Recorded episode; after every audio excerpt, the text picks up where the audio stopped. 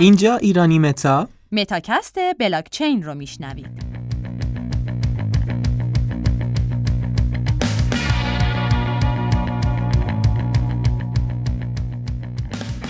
در این پادکست ما بلاکچین رو به صورت ساده و کاربردی تعریف می‌کنیم. از تاریخچش براتون میگیم. اینکه چجوری کار می‌کنه و عملکردش چجوری رو توضیح میدیم. ویژگیهاش رو با مثال براتون نام می‌بریم. از کاربردهای بلاکچین براتون حرف می‌زنیم و در آخر.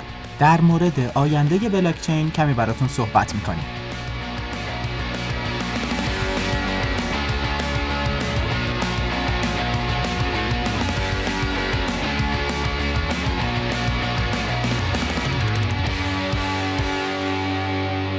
بلاکچین از دو کلمه بلاک جعبه داده ها و چین زنجیره تشکیل شده که به معنی زنجیره بلاکه. به زبان ساده بلاکچین یه نوع سیستم ثبت اطلاعاته. تفاوت اون با سیستم های دیگه اینه که اطلاعات ذخیره شده روی این نوع سیستم میون همه اعضای یه شبکه به اشتراک گذاشته میشن و با استفاده از رمزگذاری و توزیع داده ها امکان هک، حذف و دستکاری اطلاعات ثبت شده تقریبا از بین میره. خب می‌خوام یه مثال براتون بزنم. آقای ویل اسمیت توی مراسم اسکار رفت زد تو صورت کریس راک کمدین مراسم اسکار. حالا تصور کنین فقط یه دوربین توی مراسم بود. و ویل اسمیت بعد از فروکش شدن عصبانیتش از مسئولین برنامه می‌خواست که فیلم دوربین رو کلا حذف کنن و مسئولین اسکار هم میپذیرفتن. خب وقتی دیگه هیچ کس از ماجرا با خبر نمی‌شد. ولی وقتی خبرنگارای مختلف از این صحنه فیلم عکس گرفتن دیگه دبیرخونه متمرکز اسکار نمی‌تونه منکر این ماجرا بشه بلاکچین هم همین کارو می‌کنه به کمک کاربرای زیادش تراکنش رو امن و غیر متمرکز می‌کنه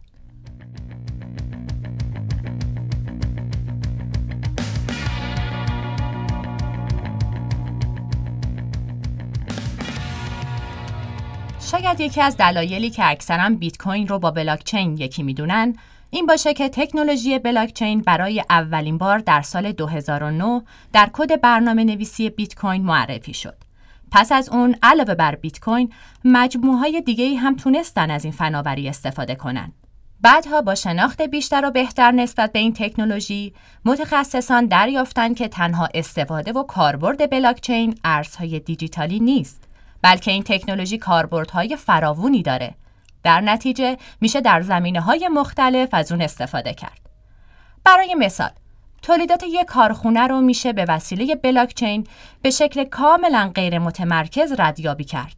می‌پرسین چجوری؟ اینجوری که اطلاعات مربوط به تاریخ و مشخصات دقیق تولید به جای اینکه تو سرورهای اون کارخونه نگهداری بشه، تو بلاکچین نگهداری میشه و در هنگام حادثه و تخلف کارخونه نمی‌تونه اطلاعات رو تغییر بده و دستکاری کنه.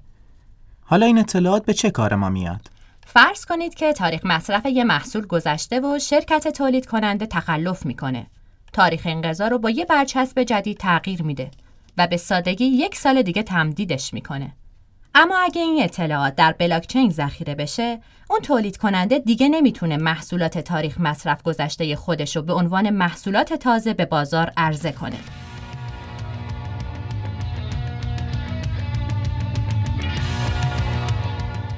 ممکنه علاوه بر بیت کوین نامهایی مثل کوین و توکن به گوشتون خورده باشه. مثلا توکن شیبا یا کوین آدا.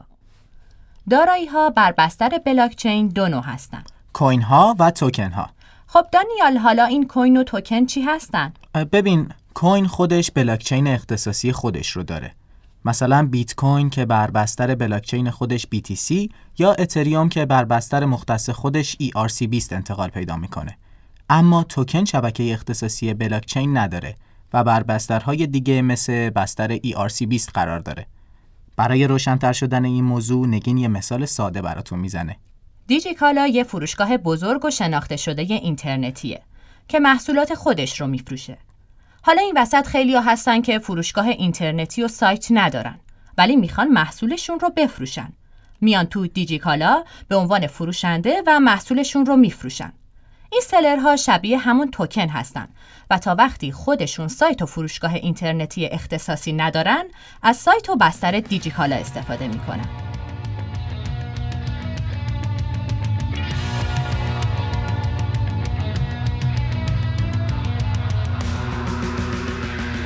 خب بیایم ببینیم این فناوری بلاکچین چیه و چه کار می‌کنه در فضای دیجیتال پایگاه ذخیره اطلاعات توسط یک فرد یا یک مرکزیت ایجاد و کنترل میشن. فناوری بلاکچین مرکزیت خاصی نداره و توسط نهاد یا ارگانی کنترل نمیشه. در بلاکچین تمامی اطلاعات ثبت شده بین تمام اعضای شبکه به اشتراک گذاشته میشه. و نکته جالب اینجاست که این اطلاعات قابل تغییر یا حذف نیستن. حالا که فهمیدیم بلاکچین چیه، این سوال پیش میاد که یعنی کسی نمی‌تونه محتویات یک بلاک رو تغییر بده؟ جواب اینه که حتی اگه تغییری هم بده این تغییرات از چشم اعضای شبکه دور نمیمونه و تمام شبکه باید این تغییر رو تایید کنن. در غیر این صورت هیچ اعتباری نداره و تغییرات اعمال نمیشن.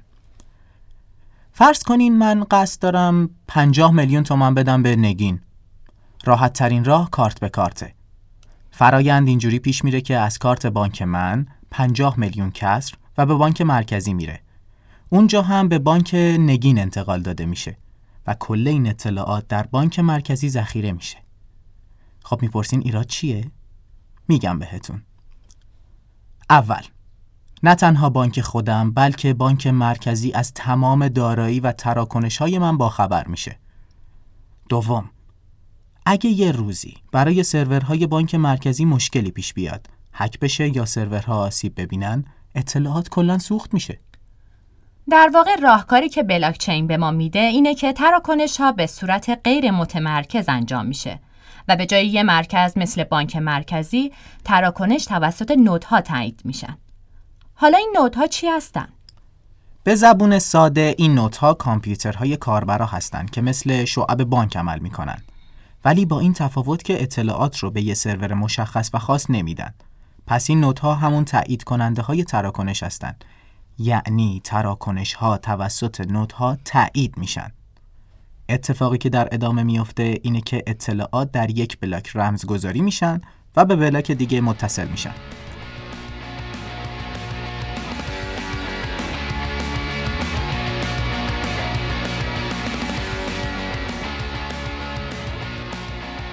بلاکچین ویژگی های زیادی داره. ما به سه تا از ویژگی های برجسته این تکنولوژی می‌پردازیم. ویژگی اول تمرکز زدایی مثلا من برای نامزدم یه پیام توی اینستاگرام ارسال می‌کنم پیام من به سرورای اینستاگرام توی آمریکا میره و به حساب کاربری نامزدم انتقال پیدا می‌کنه اشکال این کار چیه؟ نکته اول شاید اینستاگرام یه روز بخواد جاسوسی کنه یا اطلاعات منو در اختیار دولت ها بذاره که سابقش هم داشتیم و متاسفانه زیاد دیدیم نکته دوم اگه یه روزی سرورای اینستاگرام هک بشه، آتیش بگیره یا دزدیده بشه یا هر بلایی سرش بیاد، کل اطلاعات من پاک میشه. بنابراین ما به یه سیستم غیر متمرکز نیاز داریم که محدود به جای خاص نباشه که اگه روزی هر اتفاقی برای یکی از سرورها افتاد اطلاعات ما از بین نره و دسترسی به اونا ساده باشه. ویژگی دوم غیر قابل تغییر بودن قابلیت جالب دیگه بلاکچین اینه که اطلاعات در بلاکچین بدون تایید اکثریت قابل تغییر و حذف نیستن. این ویژگی در مثال تولیدات کارخونه که براتون زده بودیم کاملا مشخصه.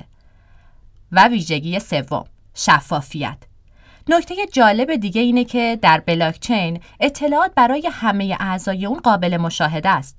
بنابراین شفافیت در اوج خودش قرار داره. مثلا تو سیستم متمرکز مثل نظام بانکی فقط خود اون بانک از تمام تراکنش ها و اطلاعات پولی من با خبره. و البته نهادهای حکومتی در صورت داشتن دستور مقام قضایی و موارد ویژه. اما تو سیستم غیر متمرکز بلاکچین همه می‌تونن تمام تراکنش ها رو مشاهده کنن.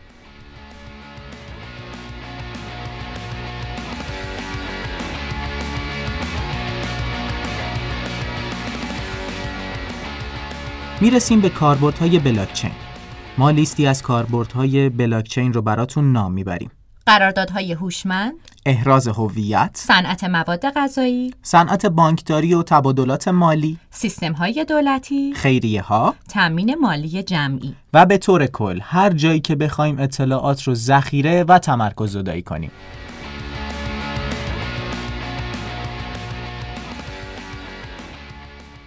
بلاکچین پنجره تازه‌ای رو به آینده باز کرده. به همین خاطر انتظار میره که با فراگیر شدن این فناوری بتونیم مرزهای تکنولوژی رو گسترش بدیم. تمرکز زدایی، شفافیت، امنیت و سرعت از ویژگی هایی که امروزه بسیار اهمیت داره و انتظار داریم بلاکچین گسترش و فراگیر شدن این ویژگی ها رو سرعت بده. برای مثال یکی از کاربردهای بلاکچین تو متاورسه. جهانی مجازی که تجربه متفاوت از اینترنت و ارتباط ایجاد کرده که تو متاکست های بعدی به طور ویژه به این دنیای شگفتانگیز می‌پردازیم.